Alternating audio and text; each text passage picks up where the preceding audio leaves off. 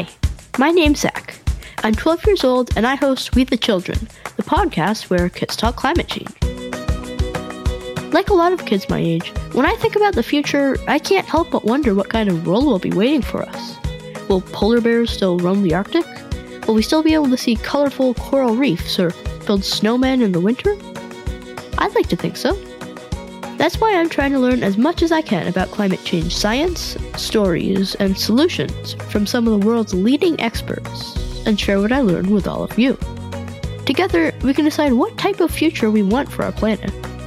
Subscribe to We the Children on Spotify, Apple Podcasts, or wherever you get your podcasts, and visit us at wethechildrenpodcast.com. Remember, we, the children, have the power to make a difference.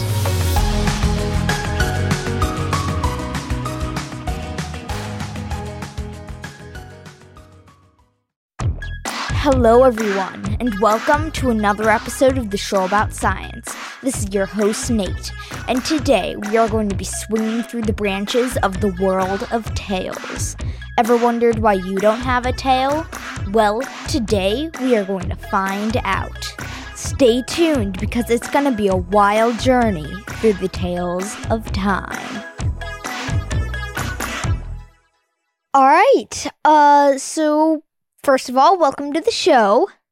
Thank you. I'm glad to be here. Yeah, you're welcome. And so, can you tell our listeners a little bit about yourself? Sure. I'm Bo. I grew up in China and then I went to Beijing for my undergraduate studies. And in that time, I developed a strong interest in biology and chemistry and the molecular basis of living beings. So I want to do research in this field. And uh, I'm about to graduate, still a graduate student here at the New York University School of Medicine. And I'm glad to be here to introduce my most recent research. Most recent research. Alright, Bo, I am very excited to talk to you about all the research that you've been working on at the New York University School of Medicine. Whew, that's a mouthful. Uh, and that research is all about tails and human evolution. So, tell us a little bit about like why don't humans have tails anymore? yeah, uh, that's a very interesting question because I thought about this question when I was a little kid, and of course, at that time, there was no answer to it. So we don't have a tail, but we have a rudimentary tail inside our body, which is just like three or four vertebrae, which extends from our spine and uh, didn't extend to the external of our body. So it forms our tailbone. So when we are talking about why there is evolutionary answer to it and also developmental answer to it. So from a simple side, developmental side, we have this program because in the evolutionary biology, the monkeys uh, have the tail, which uh, we share the same ancestral species. So there must be some kinds of molecular program that could enable us to develop a tail. But somehow this program was disrupted and when I'm talking about the evolutionary reason, that's like how this happened during development.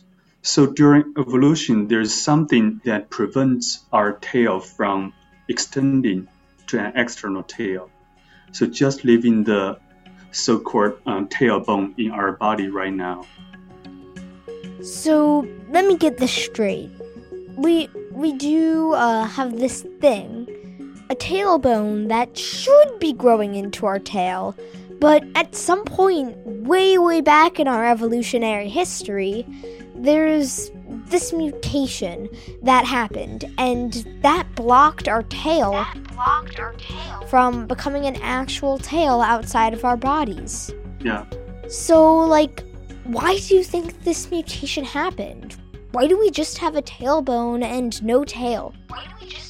have a tailbone? No tail. Yeah, um, when we are talking about like why some kinds of mutation happened, I have to be honest, like it's a very challenging question. On the other hand, it could be like very simple because it could be a random event. And that's because in biology or in genetics, there's a lot of randomness in mutations. For example, on average, every child has like around 10 to 100, this kind of range, mutations different from their parents. Mm. Like we all say, um, we got the DNA from our parents, but still, there's some minor changes when we compare our genome to our parents' genome. In most cases, these mutations does not matter, but in some cases, this mutation could do something, and then natural selection will select for the ones who has a mutation that helps them to survive best.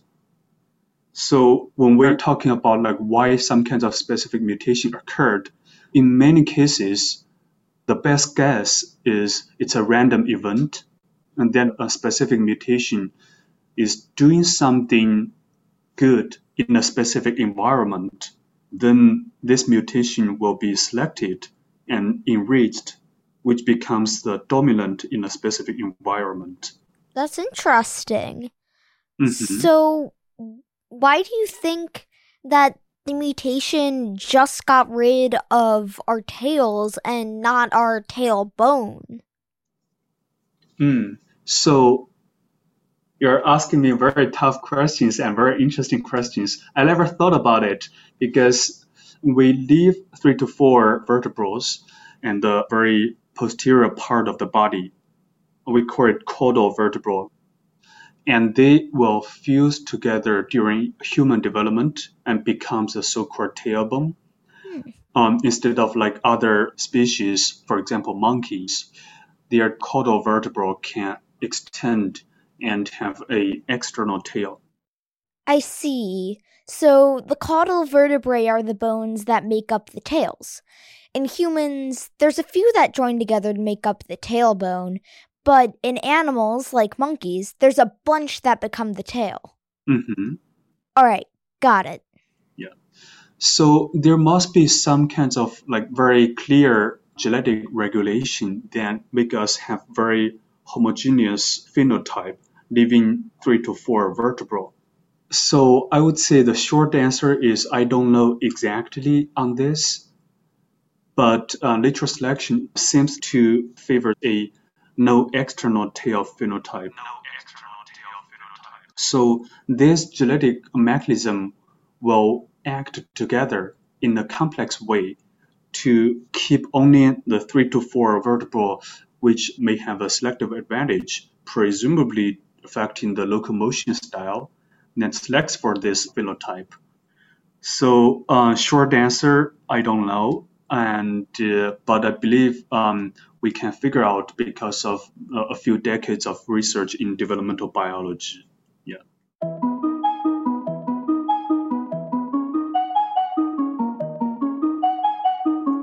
So, like, what is the anatomy of a tail? In most cases, the major part is the tail vertebra or caudal vertebra.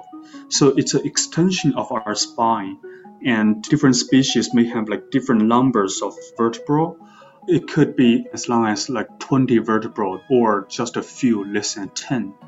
And then some species have like stronger uh, muscle attached to this vertebra and of course to the sacral part of the body, which helps um, moving the tail, and then outside is just the skin.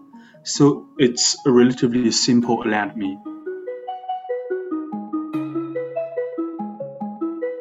So when does the mutation that blocks uh, tail growth uh, take place in our evolutionary history? So first, uh, we have to be clear. This is not a human-specific trait, as we described in the paper. Um, apes, chimps, gorilla, uh, gibbon, they all share the same no-tail phenotype. So this is a trait shared by, in a short word, hominoids.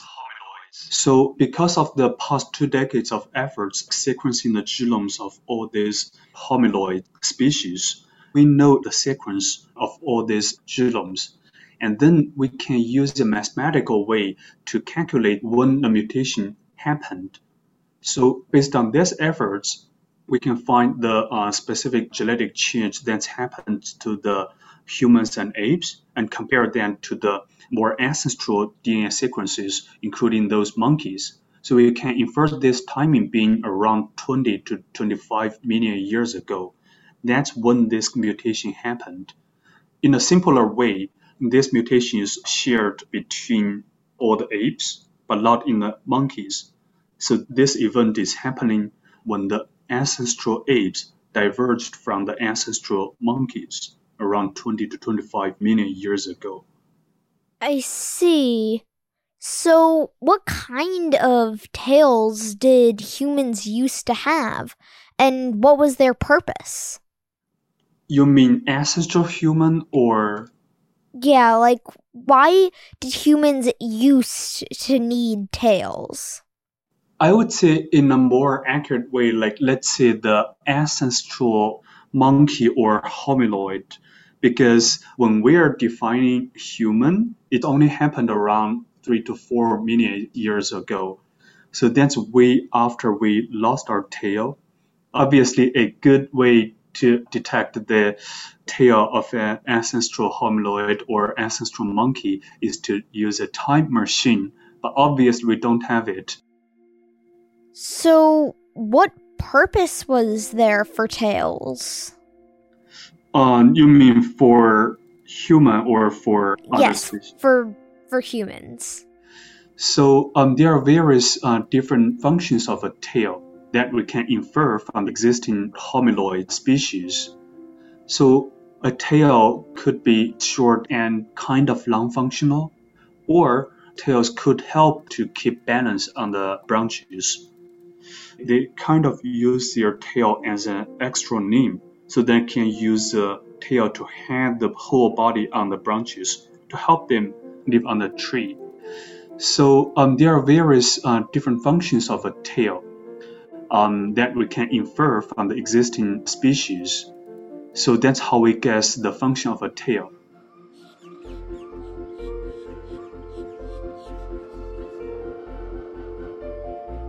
So, hypothetically speaking, if a modern day human were to still develop a tail, what use could there be for it? Are you talking about like in a sci-fi way, like let's say if a human, modern human, like uh, still develop a tail, like how we could um, take use of it, or um, yeah, yeah. Um, that's an interesting way to think about it because I'm not sure if you watch a movie called Avatar um, by James Cameron. Not yet, but the language I have heard is very in depth. So in that movie, they have a species called Na'vi. Sorry, I mean a kind of people, um, the Na'vi people on Pandora, and they use a tail to communicate. Of course, it's like way beyond the tails on Earth. Um, for example, a dog like wagging the tail is a way for dogs to communicate. Mm. So um, if we imagine like let's say the modern human has a tail behind our body, it may affect our body balance. On the other hand, I would imagine it probably a way for us to communicate, like when we use hands to help us communicate. Um, we have hand gestures to help us communicate or talk to different people. Mm-hmm. Uh, we may have different postures with our tail, and I guess uh, when we are happy or sad or feel worried or concerned, our tail may have different postures, I would say. That's an interesting way to think about it. Well, the posture of my hypothetical tail right now is sticking straight up because I am very happy with the way this interview has turned out. So, thank you so much, Bo, for coming on the show. Thank you, Nate, for uh, inviting me here, and have a great weekend. Yeah, no problem. There you have it, folks. The show about science is complete. Our theme song was composed by Jeff Dan and Teresa Brooks. And remember to subscribe and leave a review wherever you listen to podcasts. All right, Dad, you can shut the recording off. Hi, my name's Zach. I'm 12 years old and I host We the Children, the podcast where kids talk climate change. Like a lot of kids my age, when I think about the future, I can't help but wonder what kind of world will be waiting for us. Will polar bears still roam the Arctic? Will we still be able to see colorful coral reefs or build snowmen in the winter? I'd like to think so. That's why I'm trying to learn as much as I can about climate change science, stories, and solutions from some of the world's leading experts and share what I learned with all of you. Together, we can decide what type of future we want for our planet. Subscribe to We the Children on Spotify, Apple Podcasts, or wherever you get your podcasts, and visit us at WeTheChildrenPodcast.com. Remember, we, the children, have the power to make a difference.